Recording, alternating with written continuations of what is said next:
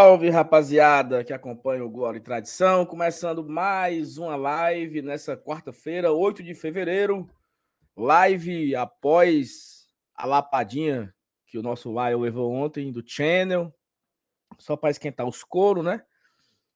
Cinco anos quase que a gente não perdia no Campeonato Cearense. Foi logo na, no primeiro Clássico Rei, né? Aquele clássico que era bem esperado, onde as equipes iriam se reencontrar após o rebaixamento do Ceará, o Fortaleza fazendo inúmeras contratações, muitas expectativas em torno dessa partida, mas expectativas foram criadas e expectativas foram frustradas, né? Porque não, não houve aquilo que todo mundo, ou a grande maioria, esperava que acontecesse. Acho que até a própria torcida do Ceará acabou um pouco surpreendida também com o resultado. Né?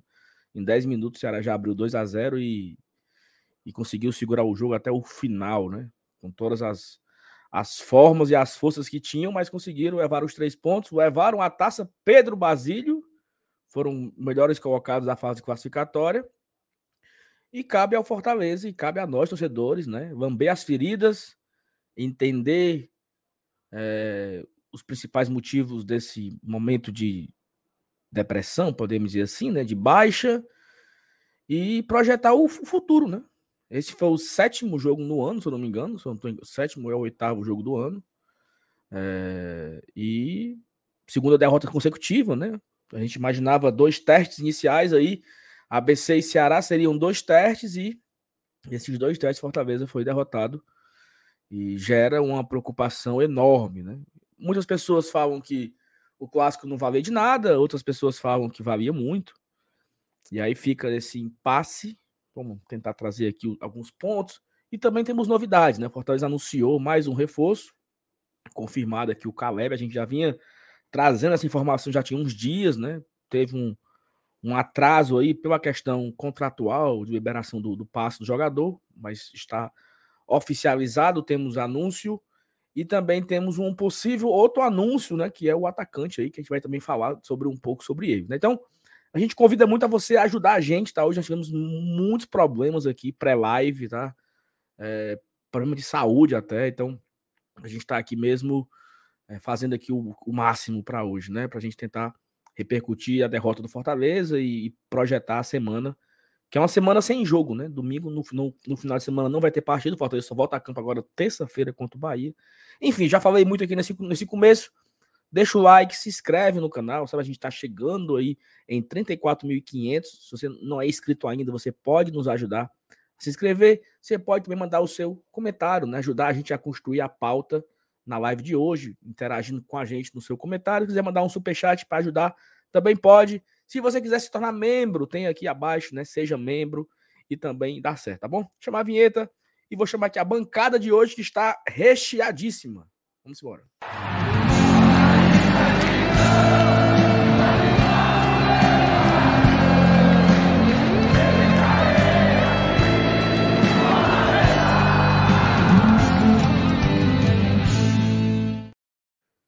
Boa noite, Thais Lemos. Já falei demais. Boa noite, Saulo Alves. Boa noite. O que é que você falou? Eu falei muito já. Eu falei Não, quase... eu tava na dúvida aqui se tu ia me chamar para live ou se a gente já podia encerrar por aqui. Eu né? falei por quase quatro minutos. Seguidos, quatro né? minutos falando aí, já acabou a pauta. Vamos encerrar então. Muito obrigada. Quem não deixou o like ainda, pode deixar. É.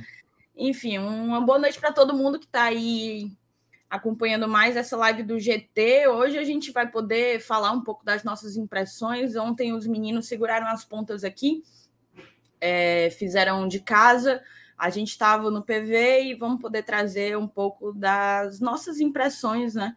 É, ontem foi um jogo muito ruim, muito ruim, do início ao fim. Fortaleza sai perdendo por 2 a 0, não tem como você tirar nada de positivo. Porque às vezes, Saulo, você perde e você fala assim: não, porque até o gol, até a gente levar, não teve até.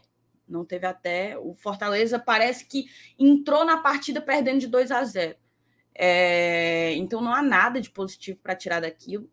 E pelo contrário, há lições. E nos cabe agora, nesse momento, porque é, dar piti, fazer confusão, não, não vai ser, não vai adiantar, não vai mudar o resultado. é, cabe a nós enxergarmos os erros, apontarmos esses erros e, e tentar aprender as lições. É, eu espero que não só a gente aprenda essas lições, eu espero que a comissão técnica, os jogadores sejam também alunos do desastre que foi essa partida. Sabe o que é que é foda disso tudo, assim? E aí é uma. Eu tava vendo um, um vídeo recentemente agora, antes de ontem, ontem, não sei. Era o Pochada numa entrevista pro Fred. Fred Desimpedidos, né? E o Fred perguntou ao Pochá qual era a relação dele com o futebol, com o Vasco, com o Vasco. Ele disse, cara, eu odeio muito gostar do futebol. Infelizmente eu amo o Vasco. Porque o futebol é um negócio tão doido, porque você é o ano todinho na luta ali, né? Para tentar uma vaga na Libertadores, não sei o que e tal, e, e ganhar a Libertadores, aí você ganha a Libertadores, aí você é campeão. Aí quando começa em janeiro, você tá puto quando o time perde pro Madureira 2x0 no São Januário. Que é um ciclo que não se acaba, né? O futebol é um negócio que todo ano você luta o ano todinho e o ano que vem tudo de novo. E é, e é, isso. E o futebol é isso, né? O futebol é, o, é o, o Marcelo é... Paes ele tem uma, um comentário que ele sempre repete, né? Ano após ano. Ele fala que o livro da o temporada livro, é. passada já passou e que agora é, ele abre um novo livro de 365 páginas. E aí, entrando nessa, nessa vibe aí do, do, do tal livro, né? É, pegando aqui, por exemplo, fazendo uma analogia aqui, não sei se o PH tá por aqui, mas há um, um seriado de muito sucesso. É, a segunda temporada de Game of Thrones ela foi absurda. Então todo mundo espera que a terceira temporada de Game of Thrones ela supere a segunda temporada. Então o primeiro, o primeiro episódio da terceira temporada ela não pode ser converseiro, besteira. A galera quer ver a mulher lá dos dragão, quer ver o, o pau cantando. Então é a mesma coisa. Né? A, esse elenco, esse grupo, essa diretoria nos acostumou com um patamar altíssimo. E esse elenco aí saiu da lanterna para a oitava colocação da, da Série A. Esse elenco, esse mesmo. De todo mundo que tá aí, só não tem o Capixaba. Esse mesmo time aí. Pegou o Fortaleza na lanterna e deixou o oitavo colocado. Então, é natural que as expectativas sejam enormes.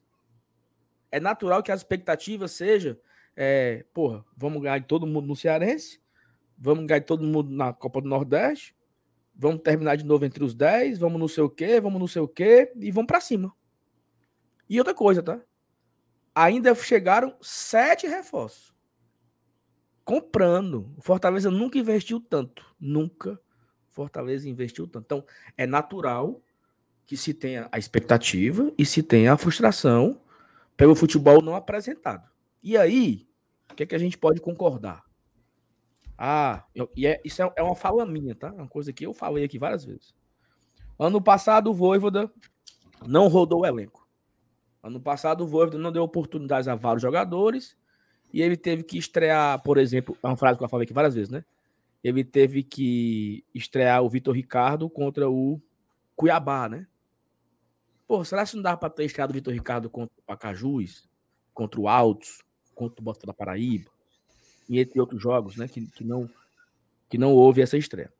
Esse ano já foi diferente, né? Esse ano teve tem elenco, né, que tem vários jogadores, tem praticamente um para cada posição. O, o rodízio ele vinha acontecendo, jogava um jogo com um time, jogava outro jogo com outro. Ao que aqui se entendia, não. Não tá tendo tempo para entrosamento, né? Mas pelo menos estamos ganhando e pelo menos estamos rodando o elenco. Né? A gente está tá todo mundo com minutagem, a gente segue vencendo. Então, o ponto é muito positivo. A gente não está passando muito sufoco e tal. E aí, esses dois jogos, eles chamam um pouco de atenção, porque o Fortaleza não só perdeu, mas ele foi muito é, frágil, né? Ele foi uma presa muito fácil aí.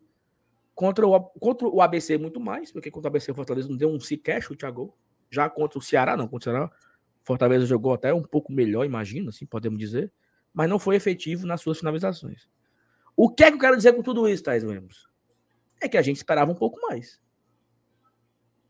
Eu acho que a, a, Temos elenco, temos time, temos técnico, temos diretoria, temos grupo já maduro para ter muito mais do que tivemos ontem em campo.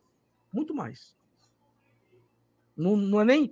Muita gente esperava uma goleada. Ah, vamos golear. Não, acho que clássico é clássico. Ah, se nivelam, né? Mas eu acho que se esperava muito mais. E aí você pode pontuar vários jogadores que ainda não se encontraram na temporada. Tem vários jogadores que ainda não estão no seu principal, no seu melhor nível, técnico, físico, tático, psicológico, sei lá. Pikachu, por exemplo, fez uma baita, fez uma baita estreia contra o Iguatu, mas depois ele tá meio aéreo aí, sabe? Não tá, não tá muito bem, como o Tinga não vem bem, como o Pedro Rocha não vem bem, como é, sei lá, tantos outros que não conseguiram ainda entrar na mesma no mesmo ritmo e a gente fica dependendo de todos esses, né? E aí é duas derrotas consecutivas. Eu acho que não é terra arrasada, eu acho que não é o mundo se acabou e vamos fora Voivoda, eu, eu acho que não é, não chega a ser isso. Que é isso? É... Não, é porque. Não, não já... tá nem perto de ser isso. Mas eu estou deixando claro, né? É... Coisas precisam ser ditas, né? Eu acho que não é terra arrasada, longe disso. Mas eu, mas eu acho que também que mexe, um, gera uma preocupação a respeito da falta do baixo desempenho. Certo? Assim. Pô, você não pode. Aí, Thais, eu vou. Eu, já que eu tô aqui no, nesse monólogo aqui, vou aproveitar pra, só, só para encerrar. Fortaleza ontem entrou em campo contra o Ceará. É, e dos 11 titulares do Fortaleza, dos 11 titulares do Fortaleza, todos, todos, menos o Poquetino, já jogaram um Clássico Rei. O Poquetino era o estreante em Clássico Rei ontem da equipe titular. Todos os outros já jogaram um ou dois, jogaram ou já tinha jogado pelo Fortaleza e Ceará, no caso do, do Galhardo, o Pacheco já tinha jogado vários pelo Ceará, estava estreando pelo Fortaleza. Mas Benevenuto jogou quase, Sebários, Fernando Miguel, Tinga, Caio, Hércules, Galhardo, Pedro Rocha, Pikachu e tal. E o Ceará, sabe quantos estreantes em Clássico Rio o Ceará tinha? Seis. Seis. Tô me corrigindo aqui. O Caio não tinha jogado ainda ano passado. Perfeito, obrigado. O Ceará tinha seis estreantes em Clássico Rei. E me parece e me, me pareceu que o Ceará estava muito mais tranquilo, né? Era o Fortaleza que começou o jogo afobado. Foi o Fortaleza que começou o jogo nervoso, errando passe. Benevenuto, o, o Benevenuto errou duas jogadas. Antes do gol, antes de sair o gol do Ceará, aquela. Não, você vai fazer uma... a análise, porque eu também vou querer fazer. Então a gente tem um chat para ler e tal. Calma, só para acabar aqui. Só para acabar. O Benevenuto, aquela, aquela, aquela falta que o, o Cartilho bateu antes do pênalti, foi uma, uma, falta que o Benevenuto fez de uma falha dele. Assim, a bola tava no pé dele, nervoso, entregou. Teve o pênalti. Então, assim, pô, como é que o time tão, tão maduro, tão macaco velho, tão experiente, entrou tão com a pilha torta, tão nervoso, ao ponto de levar dois gols em nove minutos. E os caras que estavam numa fase muito mais difícil, são vem de um rebaixamento, vem de uma crise política, vem de uma briga com a torcida, um elenco novo, um rumo de garoto estreando. Os caras foram muito mais maduros, equilibrados emocionalmente e conseguiram a vitória. Então, é, era isso que eu queria trazer, sabe? Essa falta de, não sei, de calma, de maturidade, de. Enfim, é isso. Assim, essa era a minha fala inicial a respeito do momento do emocional, porque o Fortaleza, Thaís, ficou muito perto de tomar 3 a 0 em 15 minutos ficou muito perto de estar tá com 15 minutos, 3 a 0 para os caras e, e o time entregue, entendeu? Então, isso me chamou a atenção.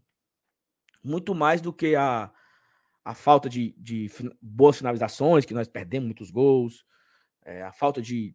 Até o que a galera fala, né? Raça. Não. Eu achei o time tão desconcentrado, tão apombaiado, tão nervoso. E o outro lado, tranquilo. Vários garotos, vários estreantes, mas mostraram uma maturidade maior que o nosso, que o nosso time, que já era acostumado em jogar Clássico Rei. Passa adiante.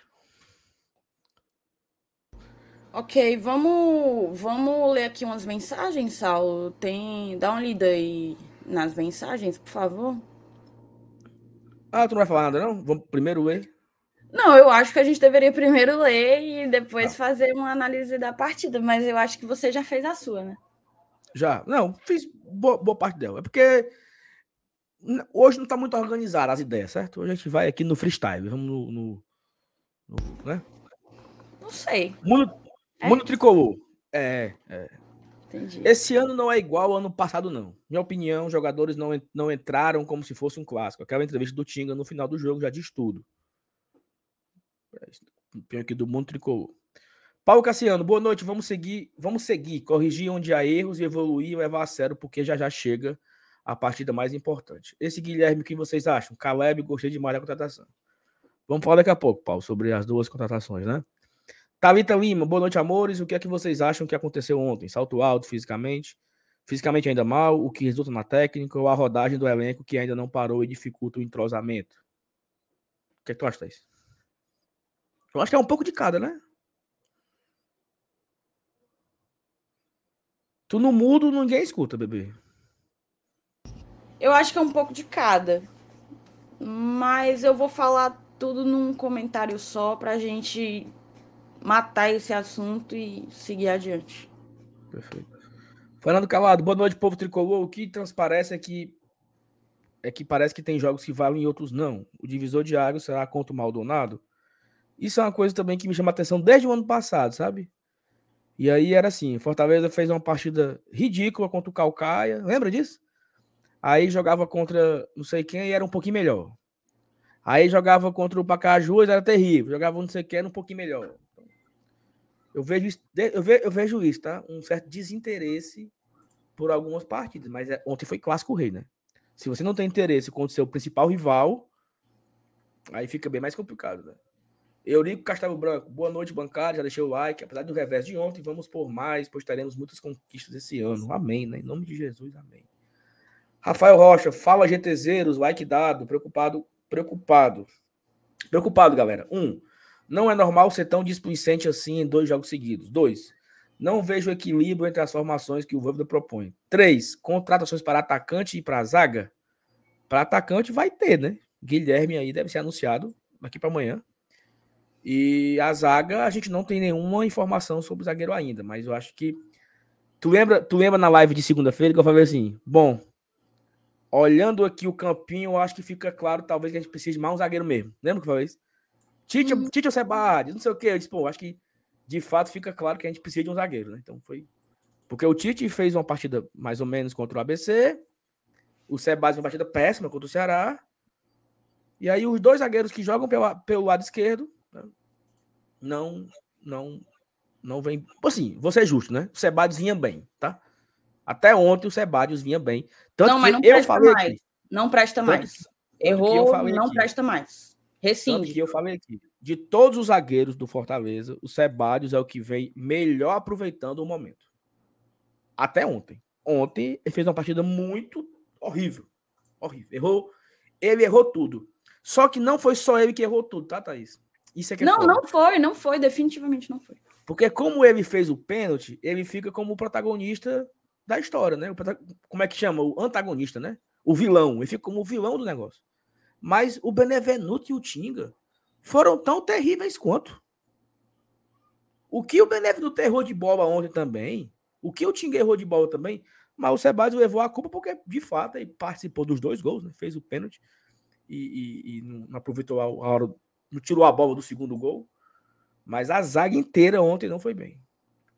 Ricardo Batista, boa noite, GT. A diretoria está fazendo o papel dela, contratando bem, faltando ainda um zagueiro. Mas confesso que uma derrota no clássico, 2x0 contra nós, contra nos 10 minutos do primeiro tempo, é de deixar qualquer um fino. Exatamente. Rafael Rocha, rotação foi o termo inventado para achar desculpas e justificar em jogador cabaço que entra desligado no jogo tem um pouco de verdade do que o Rafael falou aí, mas o termo pode ser desorientado, né, Rafael? Entrou em, fora de órbita. O cara não entrou no, no mesmo ritmo do, dos demais, né? Paute Talmai, boa noite, amigos. Confiança total no técnico, elenco e diretoria. Derrota chata, mas aconteceu no momento que era para acontecer. Bola para frente, o que, mais, o que mais importa está logo ali. O mais importante é logo ali. Robson Almeida, fala Thaís, boa noite. Fala aí, Saulo. Boa noite, galera. O jogo passou, analisar os erros, muitos, mas quebrar a cabeça, fazer exame, criar um clima de terra arrasada não leva a nada. Segue. Também acho. Tadeu Pedrosa. Salve, Thaís. Você acha que o Fortaleza carece de jogador que joga pelas beiradas? Pelo lado direito, sim. Mas, mas é foda, né? Já vamos aí com bem uns 12 atacantes. 11, sei lá. Saulo, a gente vai com três ata quatro atacantes do lado esquerdo, né? Porque o Júnior Santos sempre jogou muito mais pelo lado esquerdo. Tá é. jogando pelo direito. Agora, conosco. Porque do outro lado tem Pedro Rocha. E antes tinha Moisés. E se Deus quiser, um dia terá de novo. É... Eu acho que pro lado direito a gente precisa. Um zagueiro também mas tem pano para manga ao longo da live para a gente tratar do assunto, contratações. Oh, porque assim, eu, eu sei que você já pegou um certo azinho aí, e eu acho que você não deve ignorar algum, alguns comentários, mas assim. Eu? Não, é, eu tô ignorando, eu tô ignorando, eu tô bem, eu não, tô de é boa é por. Tá, é porque assim. O, um, um, cara comentou assim: o Sebades vinha bem contra Calcaia e Iguatu. Eu era porra, e era para ir bem contra quem? Então ele vinha bem nesses jogos mesmo. Não, era para botar um que não não jogou, que não jogou ainda. Porque o que vinha bem contra o Calcaia não prestava. Não, não Nós jogamos não, contra Iguatu, não é Calcaia, Campinense, Salgue... Sergipe, Atlético Cearense e Barbalha. O cara foi o melhor zagueiro desses jogos. Aí eu. Qual é o parâmetro? Não, porque não vale. E vale o quê então? Se ele vinha bem. Ele vinha bem jogando, pô. Ontem cagou o pau. Pronto, é isso. Precisa de mais um zagueiro? Precisa, claro. Entendeu? Precisa de mais um zagueiro. Mas é o, é o que a gente tem para analisar. O cara era o melhor zagueiro desse início de campeonato, início de temporada. E ontem ele entregou os dois gols. Então, é isso, entendeu?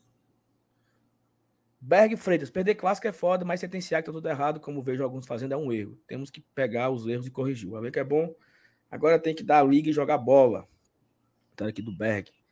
Hélio Chaves Bastos Filho. Ano passado, no nosso melhor momento, o time tinha um jogador que organizava o time na marcação, protegia a zaga.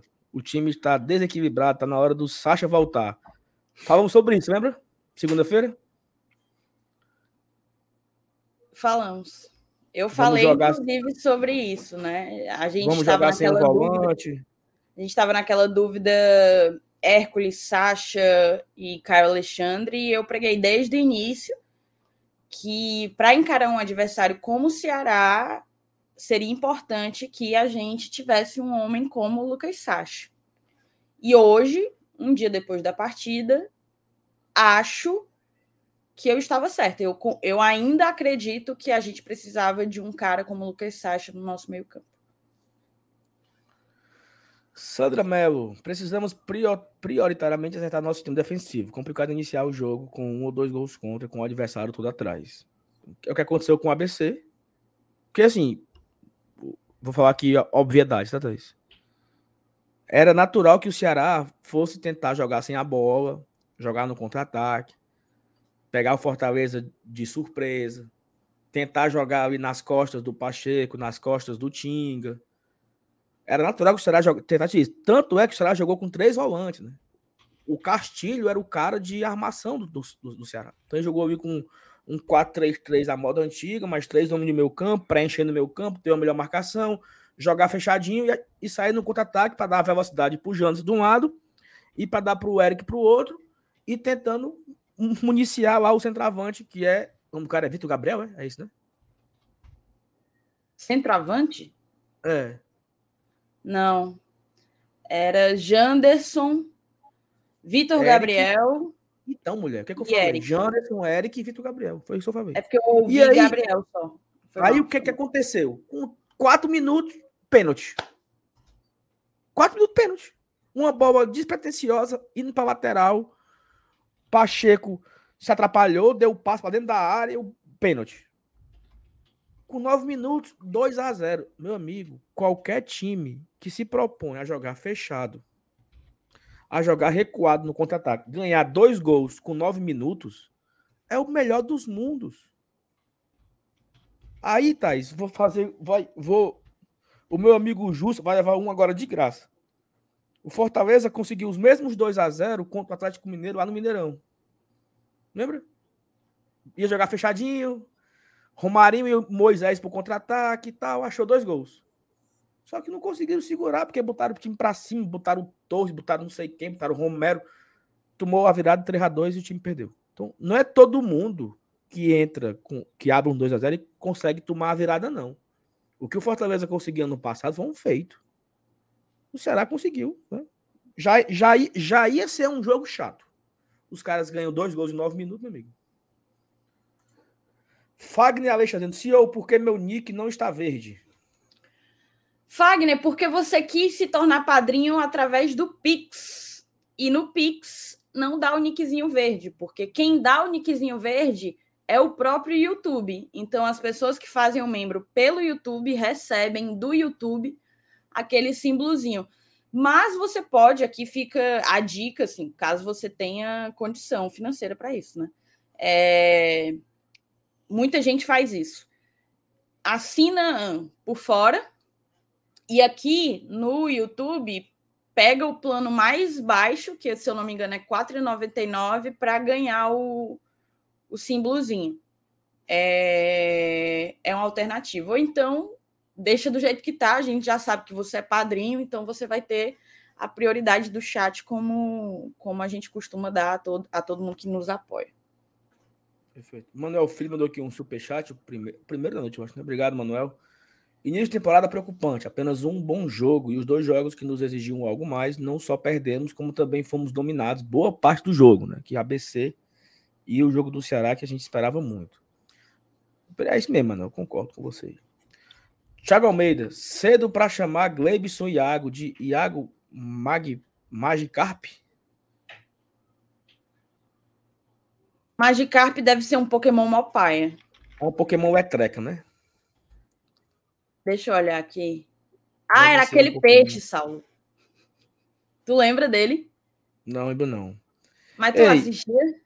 Não, eu assistia, mas não lembro, não. Eu, eu, essa besteira eu não assisto, não. Ei, ó, o Lucas Liberal. Um ele... Não, pode. Ó. Não, é só porque. O que é que você ia falar do Lucas Liberal?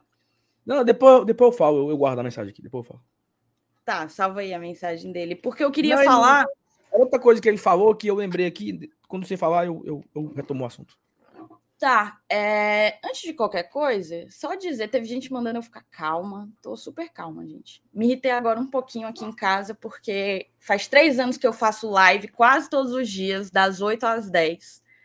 Mas as pessoas ainda hoje entram abrindo a porta, fazendo um barulho da peste, desconcentrando tudo, como se como se tivesse aberto. Mas enfim, tudo certo, easy breezy. Se a gente não tivesse perdido ontem, talvez eu não tivesse me irritado agora. É, cara, na verdade, vamos lá. Eu vou ter que reafirmar uma coisa que quem acompanha o Glória e Tradição já sabe. Eu não tenho o perfil, todo mundo ficou assim, ironizando, terra arrasada, não sei o que, não sei o que, galera falando. Galera, não é terra arrasada. Eu sou a pessoa da terra arrasada. Da, tipo, da negativa à terra arrasada, tá? Eu sou. Nós somos, na verdade, o canal que é chamado de passapano, porque a gente tenta sempre enxergar o copo meio cheio. Como eu falei no início da live, não existe copo meio cheio na partida de ontem. Pelo menos para mim não existe. Não sei o que é que a opinião de vocês do chat, vocês podem até colocar aí. Se tiver um copo cheio, qual foi copo, a, a metade cheia do copo? Mas, ao mesmo tempo, eu não sou, e aqui vocês não vão encontrar isso, a pessoa que crucifica jogador, que massacra jogador, que, que vai determinar o rumo da nossa temporada inteira com base em um jogo, ou dois jogos, ou seis jogos, que é o que a gente. Seis ou sete que a gente disputou até aqui, né? Não, não tô lembrado agora do número fechado. Vocês não vão encontrar isso aqui, pelo menos não da minha parte, não sei da do Sal. Mas eu queria falar um pouco de ontem, porque essa coisa do Fortaleza entrar desligado nos clássicos é algo que tem me incomodado há algum tempo. Não acontece sempre, mas num passado recente já aconteceram várias vezes. Antes de entrar em live, eu dei uma olhada um pouco, sabe? Do Ceará fazer gol com 10 minutos, fazer gol com 15 minutos. E, meu amigo, você quando sai atrás num placar num clássico rei, é muito, muito mais difícil. Muito mais difícil você ir buscar. Mas muito. Porque erro atrai erro. E eu vou claro. falar um pouco disso quando eu for quando eu vou for falar individualmente de alguns atletas. Mas basicamente ontem foi um jogo que acabou com 10 minutos, porque o Fortaleza no decorrer do segundo tempo, que foi um segundo tempo melhor, não que tenha sido bom, mas foi um segundo tempo bem melhor. Nós fomos melhores que o Ceará no segundo tempo. A gente criou oportunidades para empatar e até virar, não conseguimos concluir em gol. Mas a gente pagou pelos erros, os erros do primeiro tempo, que se repetiram no segundo. O Ceará também teve chance de ampliar o placar no segundo tempo. Também Tem os mesmos chance. erros defensivos. E igualmente não aproveitou. E igualmente não aproveitou. Como que eu enxergo o jogo de ontem? O jogo de ontem era um jogo importante porque se trata de um clássico rei. Um clássico rei em que, depois de muitos anos, a gente encontra o Ceará numa divisão abaixo de nós tendo uma folha salarial bem maior que a deles, tendo é, um elenco com expectativas muito maiores que a deles. E aí a gente entrou numa situação um pouco delicada. Eu retomo, inclusive, aquilo que você falou é, na live de terça, de segunda, perdão. O Fortaleza não tinha como ganhar ontem, porque se ele ganhasse, ia ser parabéns, você não fez mais do que sua obrigação. E ele perdendo, é vexame, é tragédia, terra arrasada e etc. Eu acho que nem lá, nem aqui, sabe? Eu acho que dá para a gente tentar encarar esse jogo de uma maneira um pouco mais equilibrada, mais firme. Firme, porém equilibrada, certo? O Fortaleza entrou desatento. É, desde o início, pareceu que o Ceará entrou para jogar um clássico rei e o Fortaleza entrou para jogar um jogo qualquer entrou para jogar um jogo como ele entrou contra o Calcaia, como ele entrou contra o Barbalha, como ele entrou contra o Iguatu. E não, quando se joga clássico, principalmente nas atuais condições, você tem que entrar para jogar clássico. Você tem que entrar para jogar o jogo da sua vida. E você tem que entregar tudo. Você pode até perder. O problema não foi a derrota. Eu vou falar da entrevista do Tinga. O Tinga falar, ah, valia só três, três pontos. Os três pontos ali era o que de menos importava. O Fortaleza poderia até perder e a torcida não estaria indignada, triste, frustrada se tivesse apresentado um bom futebol. Porque mesmo a gente tendo todas essas esses elementos que davam ao Fortaleza ligeiro favoritismo, o futebol ele não é ciência exata e a gente fala isso aqui sempre na derrota e na vitória certo? Então, o imponderável ele sempre pode acontecer. O que não pode acontecer é o Fortaleza desempenhar, performar da maneira como performou ontem. Foi um time desatento e um time que pecou com reiteradas, exageradas, absurdas falhas na linha de defesa. Os quatro membros da nossa linha de quatro jogadores, linha defensiva, foram muito mal eu não vou crucificar o Ceballos. O Ceballos fez uma péssima partida. Mas ele fez uma péssima partida, como o Benevenuto fez uma péssima partida, desde o começo do jogo. Como o Bruno Pacheco fez uma, uma péssima partida, acabou é, substituído no intervalo. E como o Tinga fez uma, uma péssima partida. Todos eles ali. Todos eles ali. É, começar pelo Pacheco. Cara, o Pacheco eu esperava outra coisa no primeiro clássico dele ele como um jogador mais maduro, eu esperava que ele fosse ter é, uma inteligência emocional de se blindar da pressão que ele sofreria, porque todo mundo sabia que ele ia sofrer pressão. Alguém duvidava que ele ia sofrer pressão da torcida adversária, da torcida do Ceará? Então ele sentiu demais. E aí ele não só sentiu, como ele errou e, e participou do primeiro gol que a gente leva com cinco minutos. Naquele momento em que ele erra e foi um erro muito grave, né? Para mim, na verdade, o pênalti que o Ceballos faz foi para corrigir um erro do Pacheco. Beleza, ele corrigiu de uma maneira afobada, equivocada, mas foi para corrigir um erro do Pacheco. A partir daquele momento, aí pronto. Aí é como se a torcida do Ceará tivesse alugado um lote no juízo do Bruno Pacheco. Um lote. Ele sentiu demais e passou a errar e errar e errar. E aí eu retomo: erro atrai erro. O Pacheco se perdeu naquele jogo. Ele não é aquele jogador. Eu já vi gente, manda devolver. Bruno Pacheco, o Pacheco chegou com uma aprovação absurda aqui. Todo mundo queria o Pacheco. O Pacheco era desejado pela torcida do Fortaleza há anos. Mas agora, depois de uma falha num clássico, é para devolver. Eu não, eu não enxergo, eu não, não lido com futebol assim, moçada. Eu tô muito puto e acho, na verdade, é que ele tem que se provar. Eu espero que o Pacheco se prove. Prove pra gente que não foi à toa a nossa investida, que não foi à toa a nossa expectativa de contar com ele há algum tempo. É, vou para o Ceballos. O Ceballos era o melhor jogador do Fortaleza, da nossa defesa, até o momento. Tinha se destacado muito, vinha crescendo, e se a gente tinha que escolher uma zaga titular, naquele momento, era ele. Era ele que tinha que fazer dupla com o Benevenuto.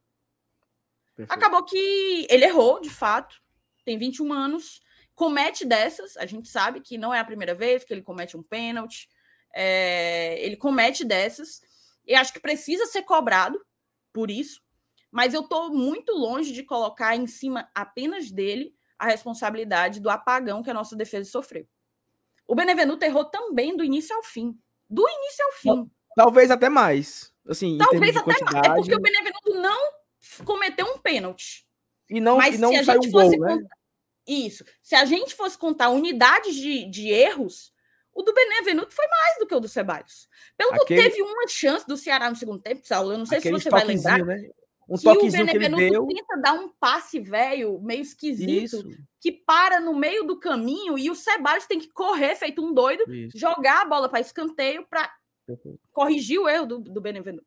Teve umas né? duas assim do Benevenuto. Uma no primeiro tempo, que, que, te, que fez a falta, que o Castilho bateu por cima. Foi a mesma coisa que o Benevenuto fez. E teve Exato. no segundo tempo que o Sebastião se recuperou e botou para escanteio. Exato. E aí eu chego no Tinga, que é o último. E eu queria colocar aqui um comentário do Tinga no final do jogo, tá? Eu acho que muita gente viralizou esse comentário, viralizou a entrevista dele, mas eu acho que a gente precisa trazer aqui. Ele falou assim na entrevista pós-jogo, depois de perder de 2 a 1 no primeiro clássico rei do ano. Temos que pensar grande. É um jogo que vale só três pontos, não vale título a gente vai focar agora na semifinal.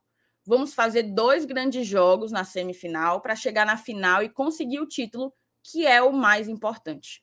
Eu entendi o que ele quis dizer. Basicamente, o que ele quis dizer aí é que, tipo assim, ainda tem. Enquanto tem bambu, tem flecha. ainda dá para né? recuperar. Ainda dá para recuperar e tal. Mas na boa, cara. Tinga, não se fala isso depois de um clássico rei da maneira como o Fortaleza jogou. Se o Fortaleza tivesse deixado a alma em campo, ainda assim esse comentário seria problemático. Jogando da maneira como jogou, aí, aí não tem como defender. E para quem não sabe ou, ou, não acompanha o Glória e Tradição, o Ting é o único jogador dentre todos que existem na face da Terra por quem eu nutro idolatria. É um cara desses que eu chego perto e fico nervosa fico emocionada. Mas não tem como, como alisar numa situação dessa. O Tinga foi muito mal durante, durante o jogo e conseguiu ir mal na entrevista pós-jogo. Ele errou muitos cruzamentos, principalmente ali no segundo tempo. Acho que faltou perna também, não só a ele, como a outros jogadores. Mas arrematar, né? Terminar aí é aquela coisa que tu costuma dizer, Saulo. É, não, ainda, além da queda do coice. Esse aí foi o coice. Esse aí foi o coice. Não se fala isso. Clássico rei não são três pontos. Clássico rei é clássico rei e mexe com o psicológico. Mexe com o psicológico de vestiário, mexe com o psicológico de torcida, mexe com pressão. Perder um clássico rei deu ao vestiário do Ceará muito mais leveza, muito mais é, condição de tentar continuar um trabalho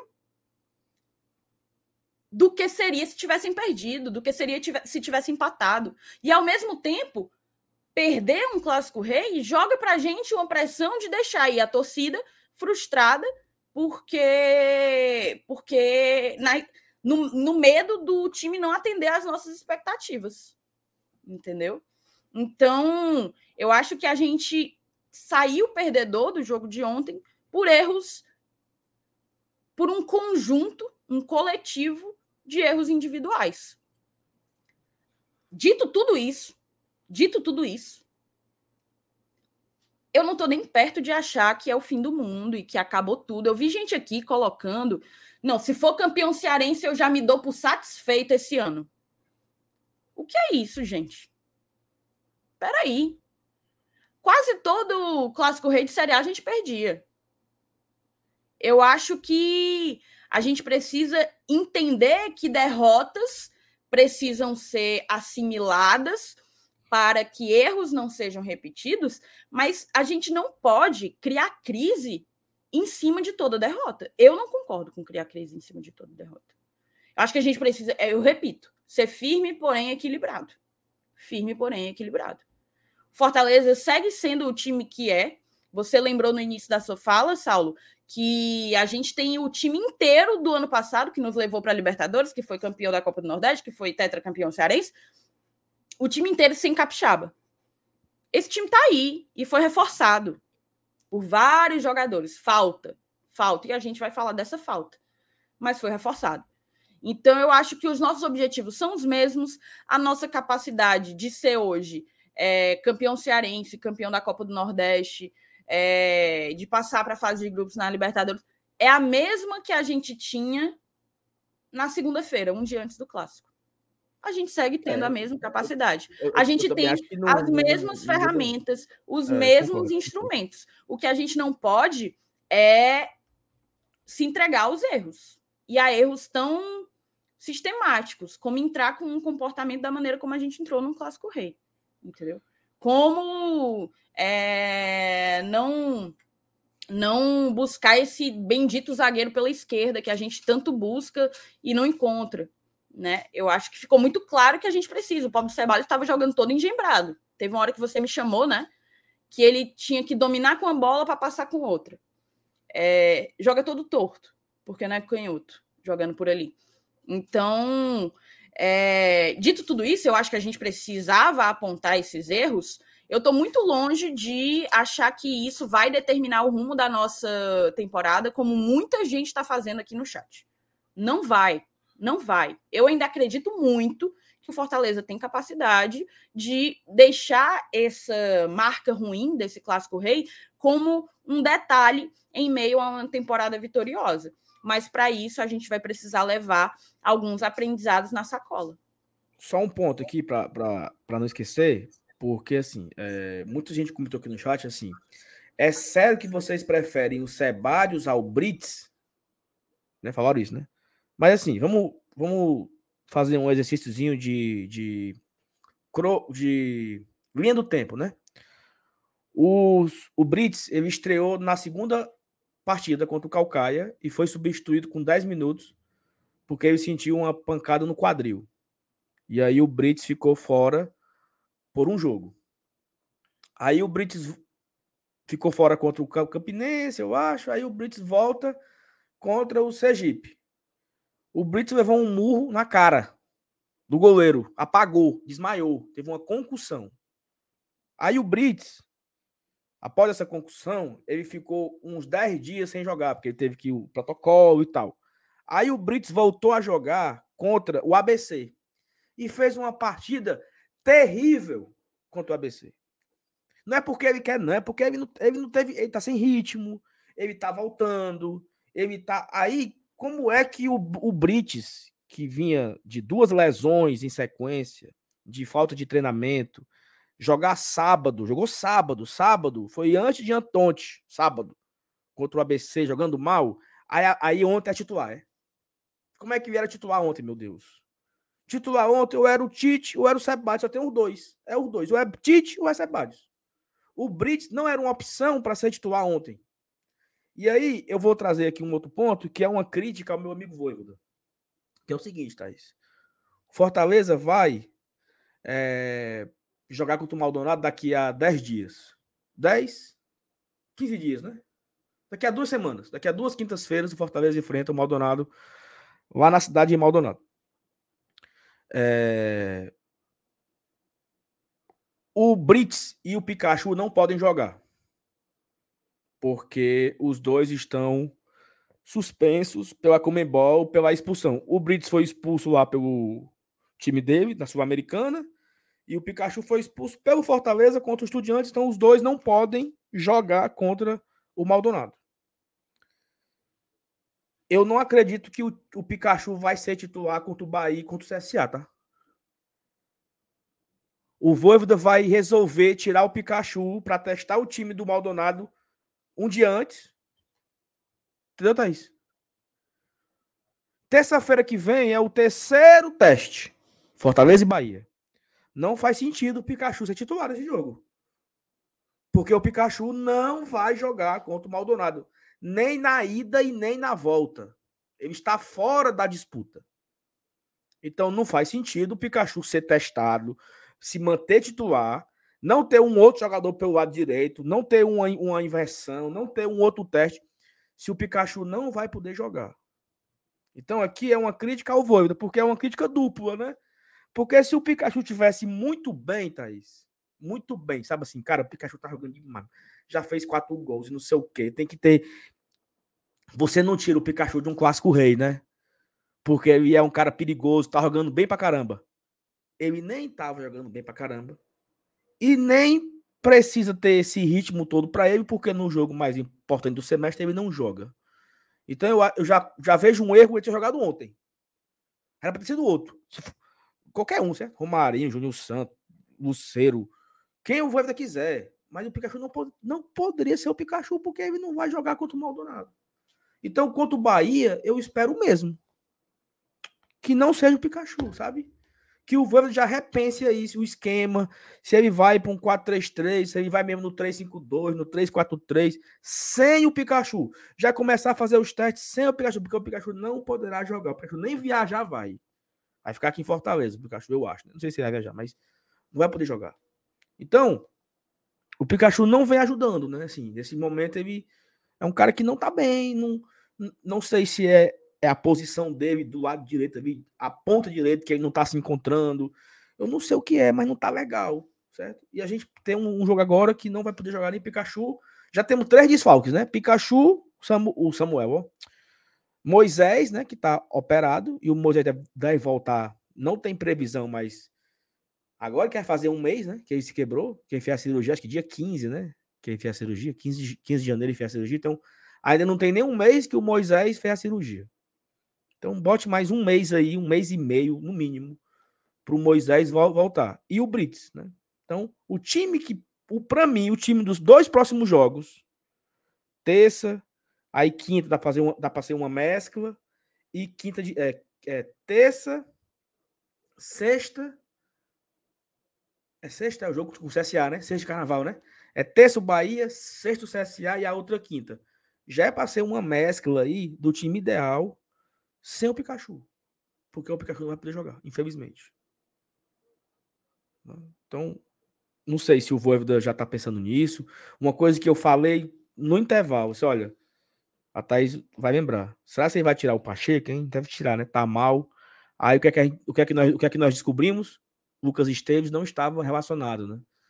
Então, para ele tirar o para ele tirar o Pacheco, ele vai ter que mudar o esquema. Então, tu tá no mudo. Tira desse teu mudo, porque tu não volta do mudo. Tá no mudo, tá no mudo, tá no mudo, tá no mudo, tá no mudo. Tá no Acho mudo, que tá tem gente até agora que não sabe assim desse detalhe, que não se atentou para esse detalhe, né? Mas moçada, o Lucas esteve sequer relacionado foi ontem. A gente só tinha inclusive um lateral esquerdo, que era o Pacheco. E aí na hora que ele tira o Pacheco, ele, ele bota o Crispim e ele volta pro esquema Mete dele. 3 então, 2. Me, me parece que só tem esse, esse plano B, sabe? Ele joga contra o ABC num 4-3-3, não funcionou, aí ele tira, ele tirou o Lucas Esteves, botou o Tinga e vai pro 3-5-2. Coincidentemente, né? Coincidentemente, contra o, o Ceará, ele vai pro intervalo perdendo, ele tira o outro lateral esquerdo, que não é o Esteves, é o, o Pacheco. bota um ala e volta para o 3-5-2 também. Né? Então, me parece que o só tem esses dois planos. Ou ele está no 4-3-3, ou ele está no 3-5-2. Né? Isso também eu acho, fico meio assim, fico meio triste por isso, porque temos muitas opções, me parece que o repertório é pequeno. Né? São músicas de três notas só. Então fica ali repetindo as mesmas coisas, as mesmas substituições, as mesmas. E aí eu, eu, eu, eu acho que foi o. Eu não sei quem foi que comentou. Eu esqueci aqui agora quem comentou. É, esqueci, não vou, não vou, não vou lembrar. Que no, no, segundo tempo o Fortaleza foi pro, pro desespero, né? Ele meteu Júnior Santos aberto na direita, Romarinho aberto na esquerda, é, Galhardo e Luceiro dentro da área. Aí ele tinha o Pikachu e o Caio de volante, Samuel de lateral esquerdo, ou seja, ele estava no abafa e mesmo assim ele não conseguiu empatar o jogo. Ficou.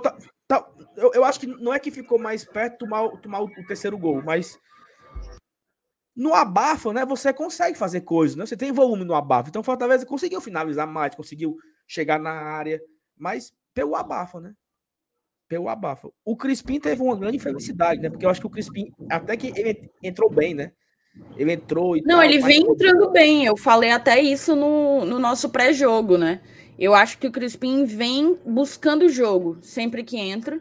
É, e eu tenho gostado do desempenho dele nas partidas que jogou até aqui em 2023. O cara entrou, passou cinco minutos em campo, deu uma assistência, mas se lesionou mais uma vez. Ele é um cara que, infelizmente, tem um histórico assim de lesões né, no Fortaleza, vira e mexe, ele, ele se lesiona e, e é meio explicável, assim, eu acho meio esquisito, porque ele não passou 10 minutos em campo, né? Foi realmente uma grande infelicidade. Mas já que se falou de Crispim, eu queria colocar ao lado dele é, dois nomes que eu tiro dessa lavação de roupa suja, tá? Que é Thiago Galhardo. É diferenciado, né? Diferenciado aquele cara. Sempre foi, né? Sempre foi. Quando ele chegou, teve muita gente que questionou por vir do Ceará mas ele sempre se mostrou um cara que vê o jogo de uma maneira diferente, acima da média. E, e ontem, mais uma vez, é... isso aconteceu. Teve a chance de fazer um segundo gol, acabou que não estou bem, estou em cima do Richard. Foi foda, cara. Mas era um cara que apareceu, que conseguiu criar oportunidades. Então é Tia Galhardo, Crispim e Samuel, tá? Samuel vem entrando também muito bem. Foi um cara que entrou num jogo muito complicado, que foi o jogo de ontem. A gente perdendo de 2 a 1 um, a torcida muito, muito puta. É... Jogo nervoso. O time, o time perdido, nervoso em campo, e ele teve personalidade com 21 anos, 20, 21 anos. Ele teve personalidade de não sentir a pressão e de acertar muito mais que errar. Ele foi um cara que foi ali um, um lampejo de, de boas ideias é, em meio ao nosso, ao nosso segundo tempo. Falaram aqui do Caio Alexandre. O Caio, ele tem uma coisa que eu admiro muito. Ele se entrega todo jogo. Se entrega ele vai buscar toda bola. É. Toda, ele não desiste de nenhuma bola. É incansável. Pronto. O Paulinho falou o único com espírito de clássico. Incansável. Incansável. Mas ele também errou muito ontem. Mas pelo espírito, eu também vou tirar ele dessa, dessa lavação de roupa suja. Então, deixa esses quatro. Dois que entraram no segundo tempo e dois que começaram a partida. O Caio realmente foi, foi aquele que brigou por todas as bolas e se entregou de corpo e alma. Ali no final do jogo, ele cruzando já não tinha mais nem força para cruzar, estava exausto, acabado. É, cruzava as bolas velha baixa. Mas estava ali, estava tentando, caindo pela direita, botando bola na área. Então, então ele merece também esse, essa observação. E assim, Saulinho, de resto, vou ver só aqui. Bora. Mas de resto, além dessas observações, eu queria só fazer uma outra. Ontem aconteceu uma situação, e aqui é um apelo meu, tá? Quem quiser entender como passação de pano pode entender. Inclusive, uma curiosidade: hoje, um abençoado, é, eu detesto gente maldosa, sabe? Um abençoado me marcou no Twitter. Eu fiz um tweet, só tuitei uma vez hoje. Eu fiz um tweet criticando a atuação de ontem. Aí um abençoado, ele me marcou e botou assim: Gosto demais de você, Thaís, mas vai continuar passando pano até quando? Aí, assim, moçada, eu acho que vocês precisam mudar um pouco a percepção de alguns, né? Do que é passar pano, do que não é. Nós estamos aqui há 56 minutos, não teve elogio a ninguém. Culachando a 50 minutos. Então, assim, Menos, ó, baixa a bolinha. Mas enfim, eu voltando aqui. Eu não quero tempo mais com isso aí, não, Thais. Eu, eu, eu, bloqueio, sabe? Eu não. Uma coisa que, que ontem aconteceu e que eu acho que é algo que a gente precisa meio que alimentar dentro da gente. O Pacheco, ele melou a vara do início ao fim, tá? Desde o momento que ele começou até o momento que ele foi substituído. Melou a vara. Só que ali ele já estava lutando contra um adversário, ele estava jogando contra o Ceará, ele estava jogando no emocional contra a torcida do Ceará, e ele errou num erro capital que permitiu ao Ceará inaugurar o placar com cinco minutos de jogo. Ali era muita pressão em cima dele, muita. E em um dado momento, eu vi muita gente eu imagino, gente, eu também tava puta, eu tava indignada, mas a galera começou a esculachar o, o Pacheco quando ele passava ali na lateral, né? E assim, eu pensava assim, sabe? Eu não sei se é porque eu tenho uma visão um pouco romântica das coisas. Eu tento sempre buscar ver o melhor de tudo.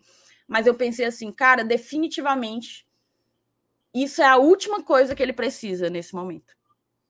E como eu quero que o Fortaleza reverta a situação, e para que ele reverta a situação, eu precisava de um Pacheco inteiro e dentro da partida, eu acho que não é, sabe? Eu acho que a gente precisa saber, saber ter um pouco dessa sensibilidade. Eu não vou esculachar nenhum dos meninos, não vou pegar Ceballos para Cristo, não irei. E nada disso me impede de enxergar na conduta de cada um erros absurdos, erros crassos, erros que não podem ser repetidos. Só que uma coisa é você apontar erros, outras coisas é você afetar pessoas. Acho que são, são paradas diferentes, distintas. E só para encerrar, só para encerrar, eu acho que faltou ontem, só concluindo um negócio do Tinga que eu não falei na hora que eu mostrei o comentário, eu digo que aquilo ali, de fato, ele se expressou mal. Todo mundo entendeu, todo mundo entendeu o que ele quis dizer, mas não se fala aquilo, de maneira alguma, nas, nas condições em que foram aquele jogo. Porque a partir do que foi aquele jogo, o que se espera do capitão é que ele bata na mesa, que ele cobre os caras, que ele é, demonstre acima de qualquer um, de qualquer outro insatisfação e inconformidade com aquilo que aconteceu. E esse comentário do Tinga me passa muito mais uma percepção de resignação, que eu acho que é um sentimento, é uma postura que não cabia ontem, tá? Mas dito tudo isso, a gente já está com uma hora fechada de live dá até para a gente ler as mensagens, passar adiante e falar de contratação e falar de amanhã, de depois, de depois, de depois, porque para trás a gente não vai conseguir mudar mais nada. Tem que ficar olhando para frente, porque o foco é já no final de semana. Só um, um apelo aqui, Thais, pedir like, né? Estamos com mil pessoas aqui quase e não tem 500 likes ainda. Então, se você não deixou o like ainda, ajuda demais a gente aqui, tá? A audiência está muito boa, acho que o debate que está bem interessante. O chat, até certo ponto, tá bem respeitoso. Tá? Aparece aqui o outro cara que. Pessoas frustradas com a vida, com, com seus trabalhos, com as suas profissões, com a sua família e, e vem soltar suas frustrações aqui em duas pessoas que estão comentando sobre o jogo e pessoas honestas, corretas, que estão aqui fazendo o nosso trabalho de forma bem digna. Né? Se você não gosta da gente, se você não, não curte muito o nosso trabalho, você tem a opção de não seguir no Twitter, não seguir no Instagram, não acompanhar os nossos canais, porque tem muita gente que assiste a gente todos os dias, não comenta nada. mas solta piada nas redes sociais, solta indireta, gosta de ficar alfinetando. Então, bicho, assim. Mas não perde uma, não, viu? Não perde uma live, sabe? Acompanha tudo, sabe tudo. Então, assim, vamos. Tente to tornar a sua vida um pouco mais alegre. Porque, cara, as pessoas que eu não gosto, eu, particularmente, as pessoas que eu não gosto, eu eu quero muita distância da minha vida, sabe? Assim, eu tenho um. um eu, eu, eu, construí na minha vida um muro de. E só entra nesse muro quem eu, eu autorizo que entre. E eu cultivo essas pessoas ao meu redor. As pessoas que eu não gosto, eu não faço questão de saber dela. Então tem muitas pessoas que não gostam da Thaís, que não gostam do Sal, do Márcio Renato, do Elenilson, do FT, e, e, e, tem um tesão enorme, assim, sabe? Eu acho que acorda com.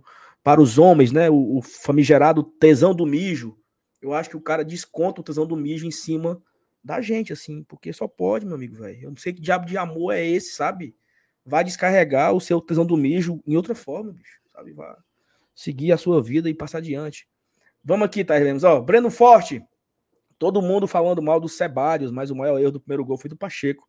E o Caio errou nos dois gols. Primeiro deixou o Peixoto sozinho. Que Peixoto? Pacheco, não?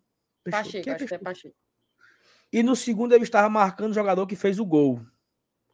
É, Eu acho que é era foda. O, o Eric, né? É, é, é, foda quando o cara traz uma, uma outra percepção, né? Eu, de fato, Breno, eu nunca. É, eu, eu não, não, percebi, eu não percebi a falha do Caio, né? Então, assim, acho que você.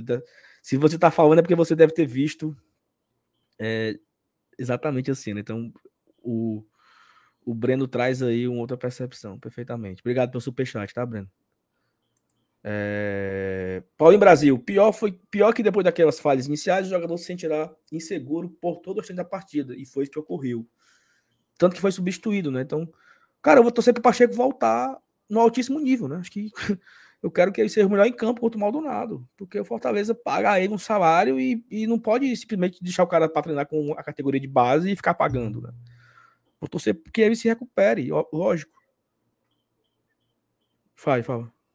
Não, é porque essa é exatamente um pouco do comentário do Ednardo Freitas. Ele botou assim: ó, a atuação ontem foi terrível, mas a gente tem que tomar muito cuidado em fritar jogador por falha no primeiro clássico do ano. Foi assim que ficamos metade do ano passado sem nosso melhor goleiro. É desse jeito, tá, gente? O Fernando Miguel falhou num clássico rei e a gente penou buscando em outros goleiros o que a gente tinha naquele que virou o terceiro. Então, vamos ter cuidado, vamos dar confiança, vamos dar respaldo, que a gente sabe que o, o Pacheco consegue, sabe entregar, né? Mas ontem ficou faltando. Fica aí a expectativa para os próximos jogos. Perfeito. A Damares faz aqui um comentário. A Damares que não é aquela, né? É outra Damares. Né? Muito mais interessante do que aquela outra lá, obviamente. Ah, sim, certamente. Não tem terra arrasada como muitos estão dizendo, mas um zagueiro pelo menos precisava demais. E o Voivoda começar a ver quem é o time titular. Deixei o like. Obrigado, Damares. Assim, eu acho que eu, muita gente está pedindo um zagueiro, né? Que o zagueiro seja necessário, seja importante ter um zagueiro, né? Acho que ficou claro até por conta das últimas duas partidas, né? Então, vamos ver se o Voivoda vai trazer mais. Daqui a pouco a gente vai comentar sobre os atacantes, né? Que estão chegando aí. O meia e o atacante uhum. que vai ser anunciado. O Eurico, Cássio, clássico rei é clássico rei, não importa se for uma final de Libertadores ou um jogo estadual que não irá valer nada. Fortaleza tem que sempre ganhar e sempre jogar com raça. Obrigado aqui ao Eurico, que não é o Miranda, né? Lucas Saldanha, concordo em parte com sua fala, mas é preocupante sim perder para o ABC da bandeira que foi e para o canal também. Eu acho também acho é preocupante ser duas seguidas, né? Você teve uma sequência de dois testes que a gente imaginava ser dois testes contra equipes mais fortes. E o Fortaleza... Dois times de Série B, né, Saulo? Os dois, dois times únicos times de Série B que a gente encarou até agora, ou seja, numa divisão melhor, é... foram duas derrotas. De fato, mas em nenhum momento até, Lucas, a gente discordou disso. De fato, é preocupante e o Fortaleza precisa entregar, eh, precisa dar respostas. O torcedor espera por isso e tem que ser logo, tá? Porque o Maldonado tá bem aí. Perfeitamente. O Paulinho Brasil, amiga, ele foi infeliz na declaração, mas maldaram demais. Não acredito que ele quis ser soberbo. Também, talvez Eu não vi soberba. Eu não vi soberba. Eu vi, na verdade, resignação. Eu queria ele puto. Não era, não é uma questão de humildade ou soberba. É Ali ele é, essa tentando... conversa de essa conversa de perdemos só a batalha, mas a guerra tá Exato, entendeu? Papo de pau entendeu? Meu amigo, jogamos Exato. nada. Jogamos nada, nada cagamos pau, vamos voltar melhor. Pronto, acabou, isso é isso. Eu queria ele puto, putaço, é, revoltado. Conversazinha, conversazinha. Ah, mas é porque foi só um jogo, vamos pro outro. Sabe assim? Indignação, pô. Rapaz, não jogamos nada, o jogo foi horrível, entramos desatentos, tomamos dois gols muito cedo, não pode cometer esses mesmos erros. É focar nos próximos jogos pra gente não repetir os erros pra se sair na frente, porque quando a gente sai atrás fica mais difícil. Sabe? É nesse, é nesse tom, assim, eu esperava, né? Não é que foi soberbo, mas foi um papinho aí. Que, como diria o, o Casimiro, né? Um que papinho, né? Márcio Alencar, Fernando, Fernando, eu ia dizer Fernando Mendes, ó. Fernando Miguel falhou em um clássico do ano passado e quando voltou foi super decisivo para a recuperação da Série A. Erro sempre vai acontecer. O importante é como observar o erro, absolver o erro e não errar mais. Comentário, comentário aqui do Márcio Alencar. Obrigado, Márcio. Dedé Cervejeiro. A derrota é responsabilidade de todos os jogadores, exceto Galhardo. A impressão que dá é que estamos em ritmo de pré-temporada até o jogo da Libertadores. Tem um pouco disso também, né? Um, o ritmo. Como é aquele comentário que o cara não gostou, né? Rotações diferentes, né? Estamos em outra rotação nesse, nesse início. É, Paulo Brasil, a minha alegria é que nossa diretoria e comissão não se emociona com, com a torcida, continuará dando chance ao Sebades e ele só tenderá a crescer. Sariza, eu comentei no final do jogo contra o ABC, Caio Alexandre tem que ser o capitão. Ele tem uma visão de coletivo, vai na área técnica, dá orientações, precisamos de sangue novo na liderança em campo. Até porque os capitães Tinga e é, Tinga e Tite, né, podem ficar saindo, sendo reserva, né? Por muitas vezes, né, por conta das, dos rodízios, né? Então o Caio poderá ser mais um capitão desse, né? Mais um dessa liderança do grupo, né? Já é, eu acho que já é também no vestiário, junto com o Galhardo também, né? Fernando Miguel. João Ricardo também, que é um cara que tem o espírito de liderança, foi capitão também no Ceará. Acho que vi vocês no PV, salvo de tradição e a Thaís com a do Dia dos Pais.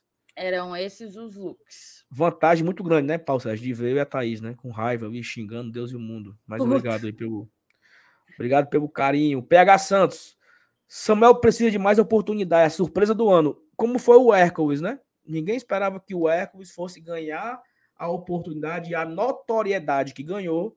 Me parece que esse ano é o Samuelzinho que está ali cavando a sua vaga e poderá né, ganhar também mais oportunidades, né? Francisco Eduardo da Rocha, tem umas pessoas que adoram dar rede gratuita em vocês. Deve ser inveja porque não crescem e ficam putos com quem cresce, se desenvolve e ainda fazem amigos. Muito obrigado, Eduardo. É por aí, é as frustrações da vida, como eu falei, pessoas que não são felizes e satisfeitas com aquilo, com aquilo que têm, então é necessário tentar menosprezar, ofender as pessoas que não que estão trabalhando de uma outra forma, né? Mas faz parte do show e tá tudo bem também, sem sem muitos problemas.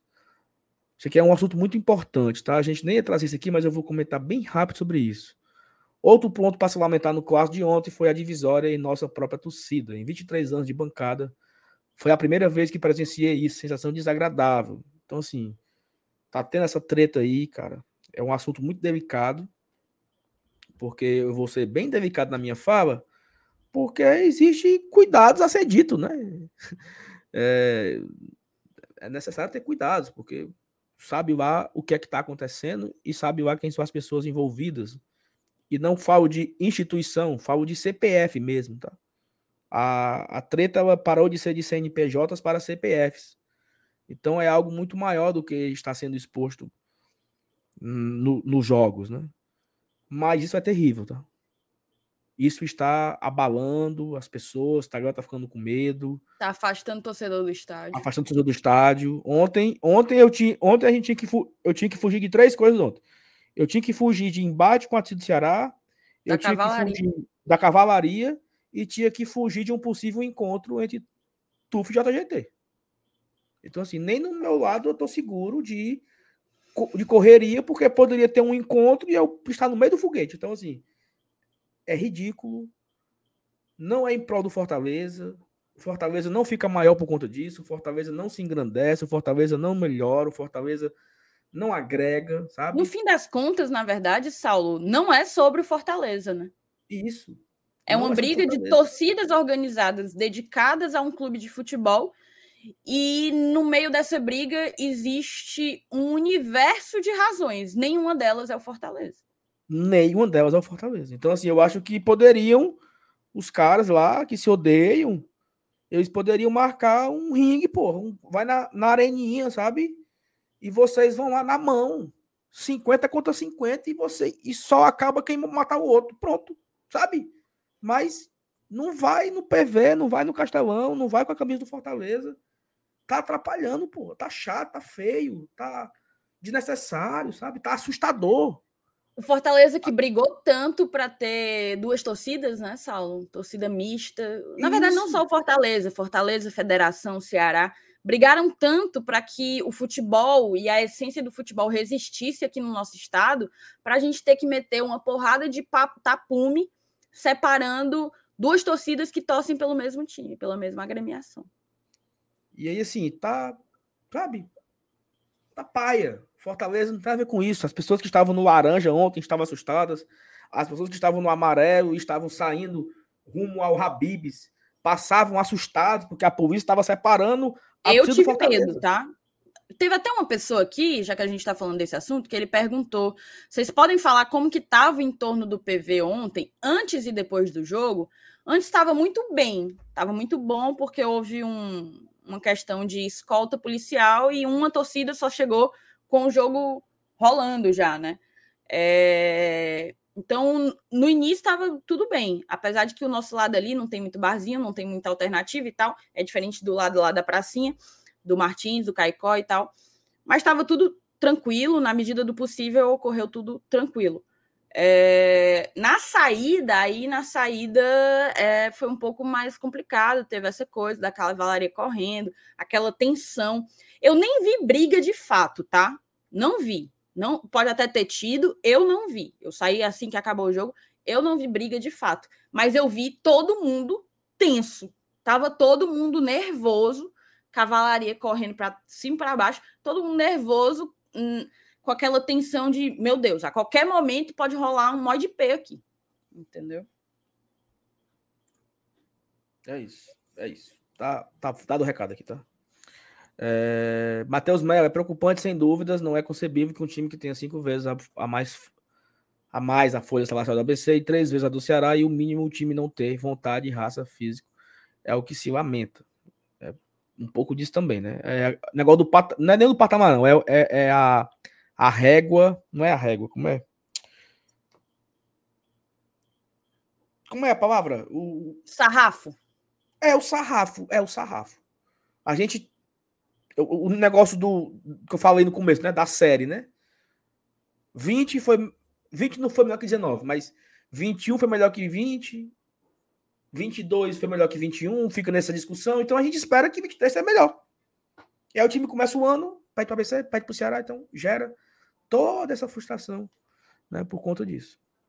O Fábio comentou aqui que o, o Samuel é uma baita contratação por um valor por um pequeno valor, né? Porque um cara que estava aqui de graça e o Fortaleza agrega ele ao elenco sem gastar, entre aspas, né? Nada.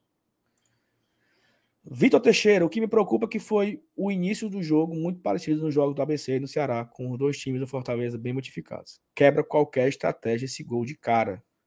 Total, né? Você está esperando um jogo e de repente você está perdendo de 2 a 0 tem que correr atrás, né? Então, Fortaleza. E assim, por muito pouco não saiu terceiro, né?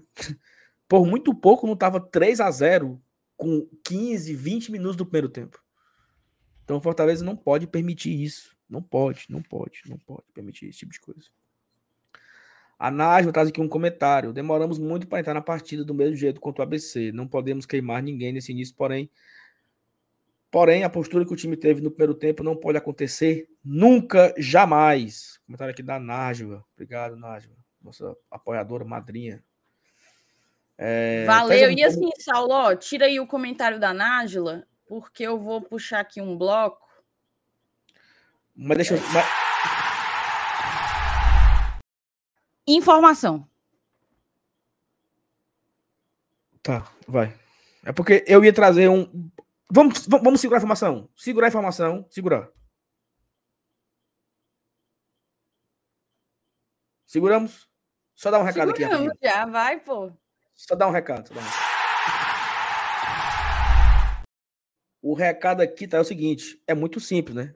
Vamos falar de OneFootball, o aplicativo que está aqui todos os dias com o Glória e Tradição, nosso principal patrocinador hoje é o OneFootball, que você já conhece.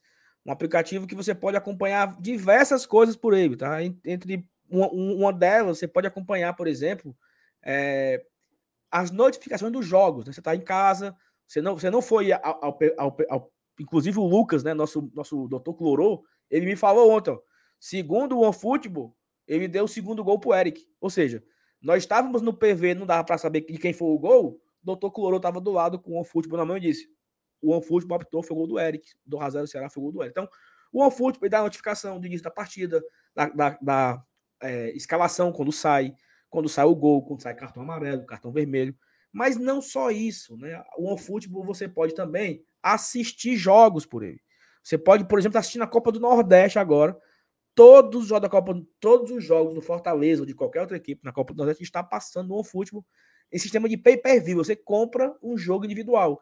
Ah, Salvo, mas é porque será se compensa? Não, mas uma vez ou outra você está ali num, num, local específico, não tem quando o jogo, você compra a partida pelo aplicativo e assiste a partida da Copa do Nordeste. E outra coisa também importante, que agora eu vou, eu vou dar o gancho para a Thaís, é o seguinte: que quando você coloca o Fortaleza como clube do seu coração, você fica recebendo notícias sobre aquele time que você escolheu. Então, por exemplo, o meu celular aqui, ele já apitou aqui algumas vezes nessa noite notícias aleatórias do Fortaleza sobre o Caleb, que foi anunciado, sobre a situação do Guilherme, que pode estar chegando, e daqui a pouco vai sair uma outra notícia, que é o que a Thais vai colocar agora na tela, que é um plantão. Ou seja, você passa o dia bem informado, você sabe tudo sobre o jogo e você ainda pode assistir os jogos do Fortaleza. Então, não perca tempo, baixe agora no seu celular o OneFootball. Você aponta a câmera do seu celular para esse QR Code que está na tela, ou você vai no link que está na descrição desse vídeo é importante, mais Também uma vez. Também está tá? fixado no chat, tá? tá não na vá na loja, não vá na sua loja de aplicativo, não vá no Play Store ou na, no Apple Store. Vá no nosso link e clique nele, porque o OneFootball entende que você foi através do Glória de Tradição, tá bom? Obrigado a todo mundo. Um cheiro para o OneFootball. Vamos virar que tem um plantãozinho, notícia. Tá? Rapaz, o Rafael meteu aqui, ó. Tá dando tudo errado mesmo. O que é que aconteceu com informação? Chamou, falou. Mas tenha calma, tenha calma. A informação a gente segura, principalmente porque a dica que a gente deu agora é de ouro. Baixa um futebol, moçada. Mas vamos lá para a informação. Renan Ribeiro é descartado e Curitiba fecha a contratação do goleiro Luan Poli do Fortaleza. Ficava aquela coisa, né? A gente pode até discutir isso.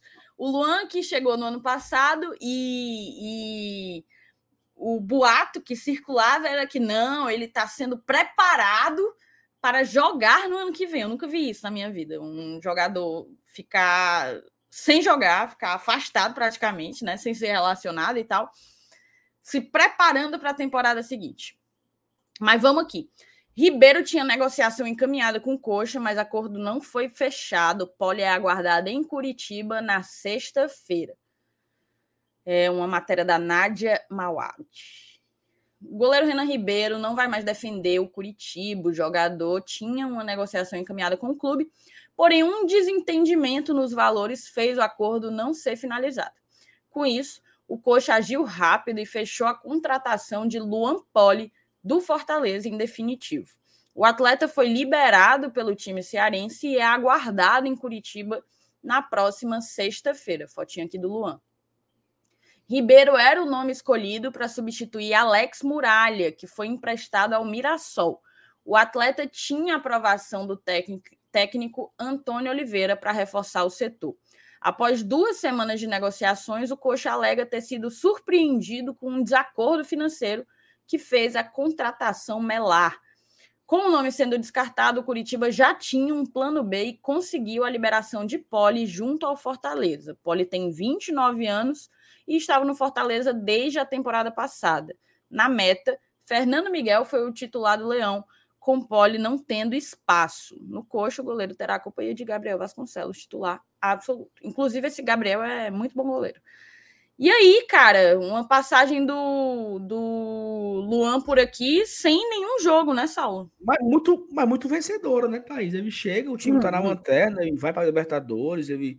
Eu acho que ele só lamenta de não ir, de fato, aos jogos de Libertadores, né? Ele... Mas uma passagem muito vencedora do Luan. Certamente ele pode colocar no seu currículo, que ele foi né, em vários bancos de reserva e em outras vezes ele nem foi relacionado. Mas foi muito importante, né? Foi um grande goleiro pro Fortaleza. E foi um bom sparring, né? Um bom sparring para os nossos atacantes nos treinamentos. Ajudou, né? Todo mundo é importante, Thaís. Entendeu? O é. Luan teve a sua participação ali. Então é isso. O Luan, ele, ele ainda tem tempo de contrato. Eu acho que o contrato dele vai até 2024, né, Saulo? Ah, ele, ele vai ser emprestado, não é dado, não? Pelo que eu entendi aqui, é empréstimo. Ah, meu Deus. Não, não sei. Calma aí, Saulo, pô. Eu achava que tinha sido um empréstimo. Se bem que, se bem que ela usa o termo aqui, Luan, o atleta foi liberado pelo time cearense, né? Então houve uma liberação, né? Se ele foi liberado, então entende-se que na notícia fala, na notícia fala que foi indefinitivo. Então tá aí, tá? A galera no chat tá reforçando aí que ele foi em definitivo para o Coxa. E aí o Fortaleza fica com o é, Fernando Miguel, João Ricardo e talvez suba o Kennedy, né? Agora para ser o terceiro goleiro e aí dar oportunidades ao garoto da base, né? Então, outra coisa também importante é que o Luan Poli sai, né, do Fortaleza e não foi vazado nenhuma vez, né? Saiu, não tomou nenhum gol. Então também um outro ponto positivo para o Luan Poli. Perfeitamente? Vamos virar? Vamos virar.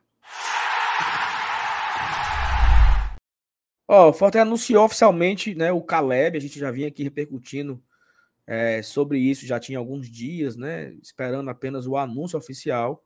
Confirmou um pouco daquilo que nós falávamos, né? De 50% dos direitos, o valor bem alto, né? 6 milhões após acordo de compra com o Clube do Atlético Mineiro. Esses 6 milhões aqui, se eu não me engano, se torna a segunda maior compra do Fortaleza, né? Perde apenas para o Kaiser. Ou empata com o Kaiser, né? Empata com o Kaiser, não, não sei. Não, o Kaiser não foi 6,5? Não, não foi isso tudo, não. Acho que o Kaiser foi ou foi 6 ou foi 6 e pouquinho também. Mas enfim, Fortaleza compra aí o Caleb por 6 milhões, adquire o contrato até 26, ou seja, um contrato de 4 anos, né? Até o final de 26. Comprou 50% por 6 milhões de reais. E aí tem um, umas aspas aqui do Marcelo Paes. Vamos ouvir? Tem, na verdade, um áudio, Saulo. Coloca o é, áudio aí. O áudio aqui. É, o Caleb é um atleta jovem, de muita qualidade, né, de, uma boa base. É, contratado para jogar como um meio-campista, né, um, um, meio de articulação. É, a gente está fazendo um investimento de 6 milhões de reais, 50% dele, pago em parcelas semestrais, quatro parcelas semestrais. E entendemos que é um jogador de boa dinâmica, de boa técnica, com possibilidade de retorno esportivo e financeiro. Um atleta muito bem avaliado pelo Voivoda, que já observava esse jogador desde o ano passado, já tinha pego informações com pessoas que trabalharam com o atleta. E vem preencher uma, uma necessidade do clube para para as competições do ano inteiro. São cinco competições, a gente precisa de, de qualidade, precisa de peças, de, de recursos para enfrentar as competições do mais alto nível. Então, um atleta que vem muito bem avaliado, a gente vem com muito boa expectativa, desde que conversamos com ele, ele sempre demonstrou muita vontade de vir para o projeto do Fortaleza, para ter uma possibilidade de, de minutagem, de crescimento profissional, e a gente concretiza agora essa contratação, para um contrato inicialmente de quatro anos. Muito bem. Eu acho que ele veio para substituir aí o, o Bernard, né? Que era um meia que já estava contratado, já che tinha chegado aqui em Fortaleza. O Bernard acabou que, que o negócio não foi concretizado, né? Fortaleza ia investir quanto no Bernard? Eram 2 milhões e meio, né? Coisa assim, né? Não era 200 mil dólares? Era um pouco mais, não? 500 mil dólares, não? Não, não foi aquela coisa que o Marcinato foi o único que acertou. Mas, mas, então era, era só um milhãozinho mesmo. 200 mil dólares. É. É, então é isso. Aí houve a, a, a, devolução, né, entre aspas, do Bernardo e o Fortaleza continuou com a carência no meio.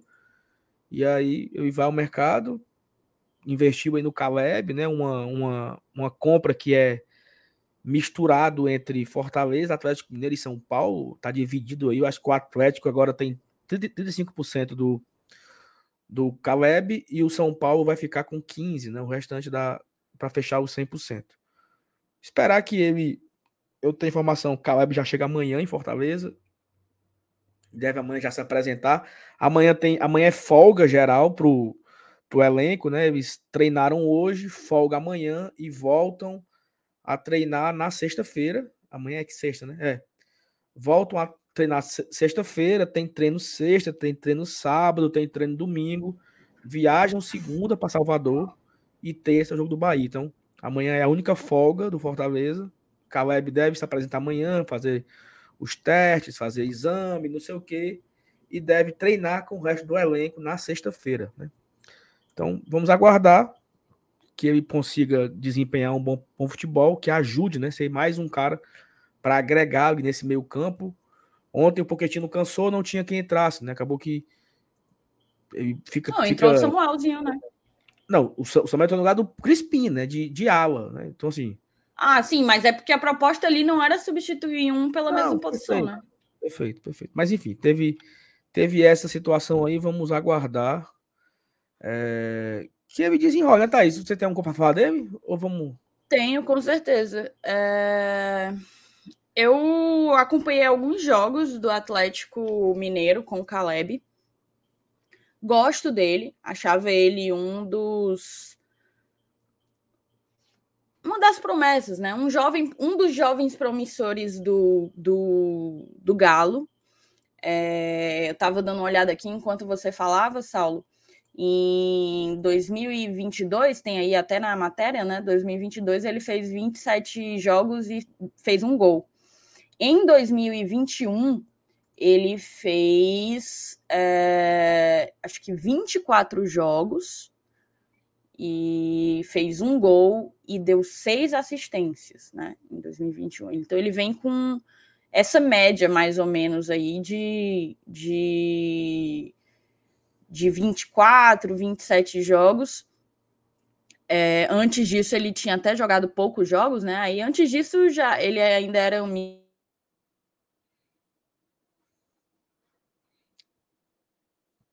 A Thais foi com Deus ou foi eu que fui com Deus? Ah, meu Deus, a Thais caiu, viu? Bom, Thais, Thais caiu.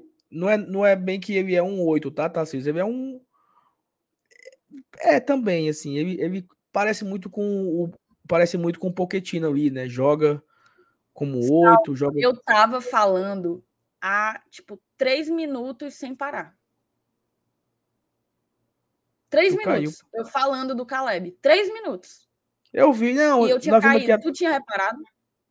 Não, eu, eu ouvi até você falar sobre ele não é nenhum menino. Não, eu não falei isso, eu falei que eu estava dando os números hum. de 2021, aí para 2020, aí ele era um menino, né? 20, 19 para 20 anos, tinha passado pela base. É, eu cearei. O, eu tinha passado pela base do São Paulo e eu gosto, acho um movimento interessante do Fortaleza. É, vi algumas críticas de gente dizendo: ah, enquanto isso, na defesa, nada. Eu acho que uma coisa é uma coisa, outra coisa é outra coisa. Você foi, você foi muito certeiro quando você lembra da saída do Bernard e que, portanto, ele chega para substituir esse espaço, né? Para ocupar esse espaço deixado com a saída do argentino.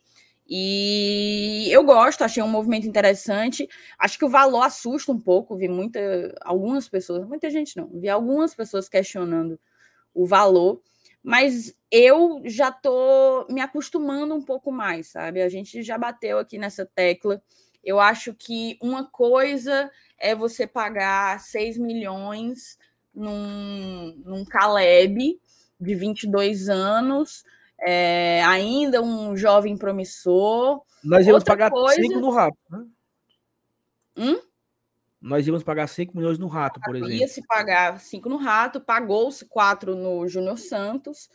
Então, eu acho um bom investimento, ainda mais nas condições que o Marcelo Paz compartilhou aí. Serão, então, quatro parcelas de um milhão e meio a serem pagas a cada semestre. Uma. Então, eu gosto, tá? Eu fui dar uma olhada, porque, na verdade, o anúncio do Caleb foi dado pelo Atlético Mineiro, né? O Isso. Atlético que avisou que tinha vendido o Caleb no seu perfil oficial. O anúncio do Fortaleza só veio bem depois. Algumas horas oh, depois. Só uma curiosidade, tá? Essa informação que o pai trouxe, que eu tô, eu tô me ouvindo aqui. Eu tô me ouvindo.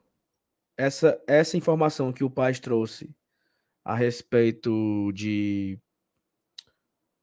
quatro parcelas por semestre, significa que o Fortaleza só vai pagar esse semestre 3 milhões, né? No ano.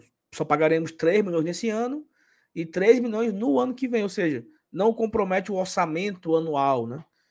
Ele compromete aí só metade do, do investimento para 2022, 2023 e a outra metade para 2024, né? Isso é normal nessas aquisições, né? Quando você compra um jogador desse muito caro, você parcela em dois, três anos, né? Não é algo não, não é que nem nós pobres que compram um celular em 10 parcelas, né? O time é, parcela em, em 8 semestres, em 6 semestres, né? Então é, é mais ou menos isso assim. Não, pois é, é só para concluir, é um zagueiro canhoto, né? Zagueiro, ó, é um jogador canhoto. E acho que eu tô querendo tanto esse zagueiro canhoto que meti, é. meti o zagueiro aqui no meio. É, é um jogador canhoto. E a última informação que eu ia passar é que eu tinha dado uma olhada no post do Atlético anunciando a venda e assim, 80% dos comentários era de atleticano puto, muito puto, com o valor. Achando que o valor. Eles não ficaram putos com a venda. Eles ficaram putos com o valor. Ficaram dizendo que o Atlético não sabe vender, que é Centro de Caridade Atlético Mineiro, e etc, etc, etc, porque eles julgavam que o Caleb deveria ser vendido por um valor mais alto, né? Deveria ser mais caro. Então tem aquela expectativa, teve torcedor, aquele, na verdade, diferenças de perspectivas em cima de um mesmo fato. Torcedores do Fortaleza achando caro, torcedores do Galo achando que foi vendido barato, né? É... Mas eu gosto, assim, em síntese, precisa ver, esperar para o atleta ser regularizado e estrear. Acho que ele já deve estar por aqui, né? É... Ele chega amanhã, ele chega amanhã. Chega amanhã? É. Chega amanhã em Fortaleza. Esperá-lo estrear para a gente ver aí se ele vai ser um, um, cara que vai conseguir entrar várias vezes, que vai conseguir agregar, que vai ser utilizado. Acho que um fato que a gente não pode ignorar aí é, é que o, o, o pai cita o Voivoda, né? E eu tinha até visto aqui numa, numa matéria, nem sei se foi a partir de uma aspa do Paz, mas, mas acho que até foi. Mas que o, o Voivoda teria ficado feliz com, com a chegada do, do Caleb. Então, aquela coisa, se o homem pediu, então vamos confiar, né?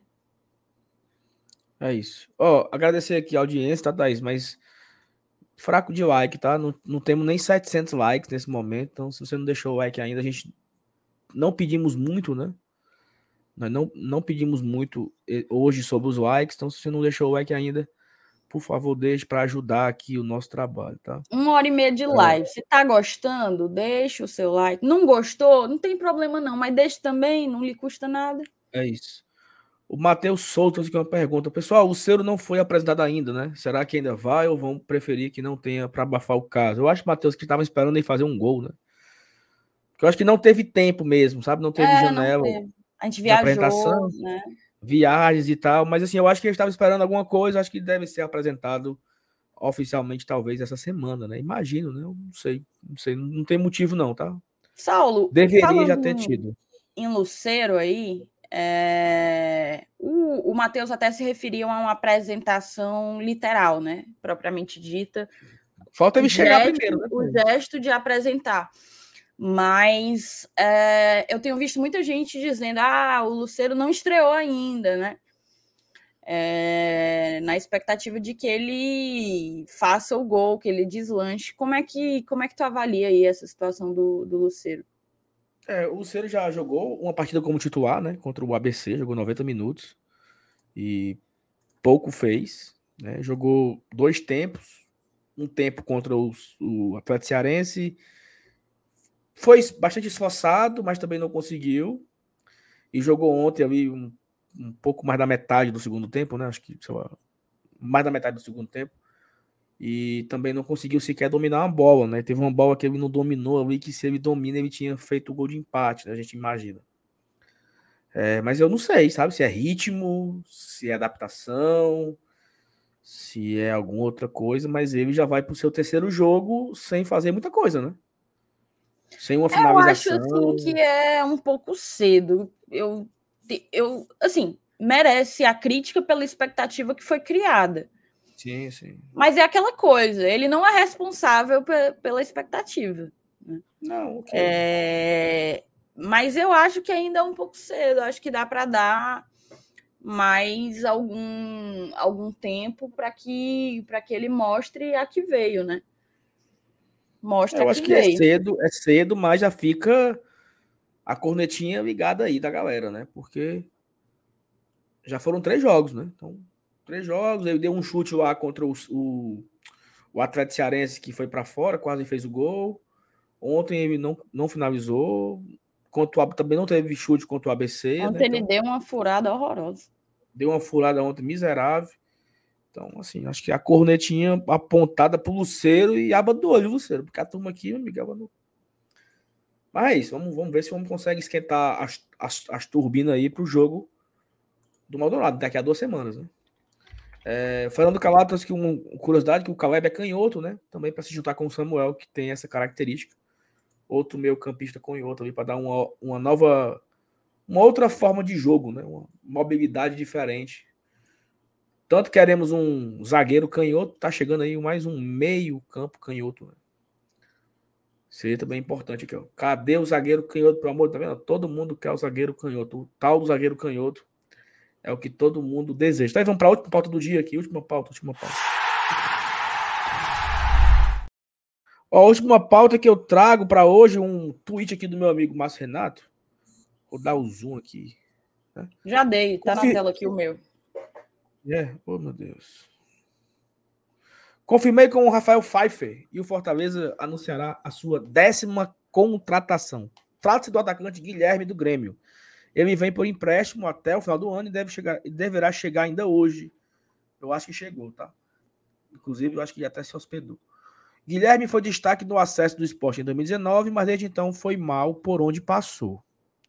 Fala aqui do Márcio Renato. Eu tenho aqui alguns números dele, Thaís. O Guilherme jogou em 19 pelo esporte, né? Quando ele subiu da B para A. Aí ele foi para a Arábia, jogou a temporada 19, 20, 20, 21 e o começo de 22 lá no Al Faisali jogou 70 jogos quase e fez 15 gols nesse período que ele jogou lá nesse Al Faisali. Aí foi transferido para o Catar, jogou no Al Dafra ano passado, 2022. Aí ele jogou 14 jogos e fez 5 gols e 2 assistências. Aí ele veio, veio pro Grêmio, jogou o restinho da Série A no Grêmio, jogou 18 jogos no Grêmio e fez apenas um gol e duas assistências. Isso no ano passado, 22. Esse ano jogou dois jogos, um jogo pelo Gaúcho e um jogo pela Recopa Gaúcha, né? Então, assim, ele vem com bastante desconfiança. Né? Muita gente até falando sobre uma contratação bem curiosa, né, para não dizer estranha, porque mais um atacante e um atacante que não tem bons números, né? É um cara já de 27 anos, é um cara que joga pelo lado direito, é como se fosse um ala direita, é um, ele tem um, um, um, pouquinho mais franzino, né? Um cara mais baixinho, assim, que é, joga com uma certa velocidade e tal. Talvez o Fortaleza tenha de fato essa carência, né? Um cara jogar de lado com velocidade, mas eu não sei se é o que a gente precisa ou se ele será útil, né? É uma fica aí a expectativa para dar certo, mas é algo muito curioso essa contratação. E aí é o seguinte, Thaís, uma informação, tá? O Fortaleza tem até o dia 18, se eu não me engano, ou é dia 19, para enviar para a Comembol a sua relação de jogadores que irão dis disputar a primeira fase da Libertadores. Então, se o Fortaleza quiser, né, que Guilherme, é, Caleb e todos os outros joguem, ele precisa colocar no bid, né? E, obviamente, mandar a relação para a Comembol até o dia 18, se não me engano. E aí só poderá mudar essa relação se o Fortaleza passar para a fase de grupos. Então, a relação enviada é, até o dia 18, ela vai ser a relação para as próximas, para as primeiras fases, né?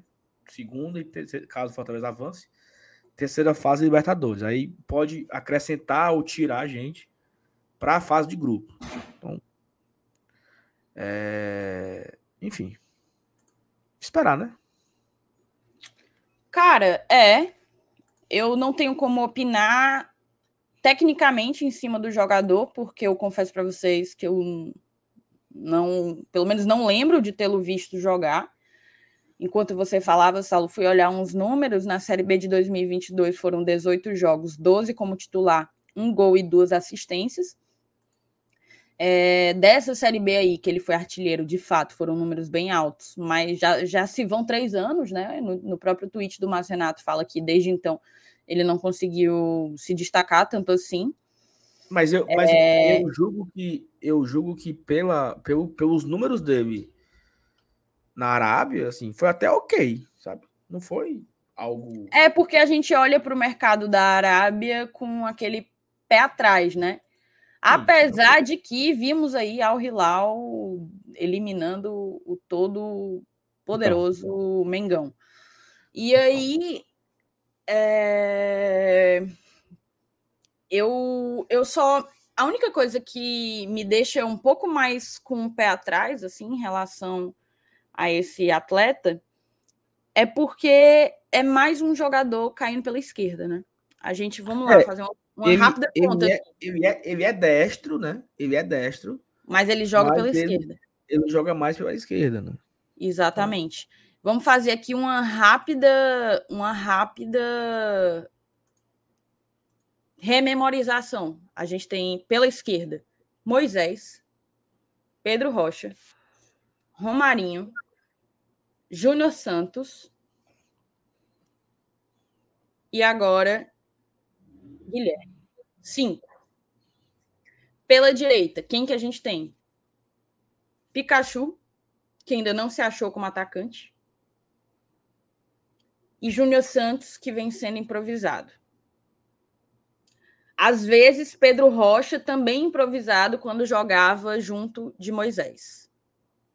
Então, assim, eu acho que o foco, se a gente precisava buscar mais um atacante, eu acredito que deveria ter sido para o lado direito.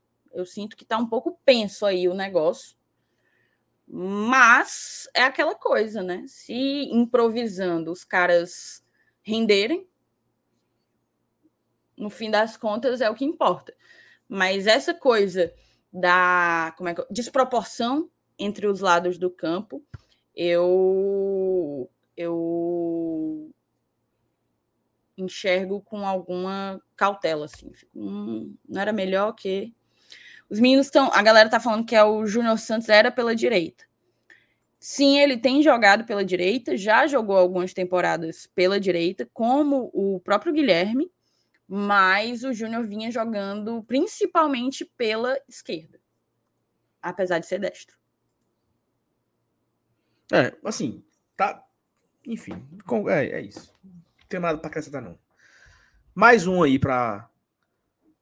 Mais um jogador de lado, né?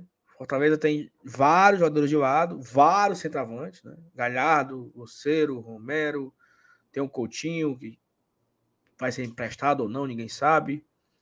Mas tem Pikachu, Pedro Rocha, Moisés, Romarinho, Júnior Santos, Pedro Rocha, Guilherme, enfim. Vamos a isso, né? Amanhã a gente tem vídeo de manhã no canal trazendo todos os detalhes do Guilherme. Tudo que você quiser saber sobre o Guilherme tá no vídeo de amanhã. Amanhã tem live de novo. Eu acho que é o eu, Thaís e Marcenato, se não me engano. Ou é eu e Marcenato. Sei que eu estarei na live amanhã. Repercutindo essa semana de folga, né? Primeira semana de folga do Fortaleza na temporada. Se eu não estou enganado, Thaís.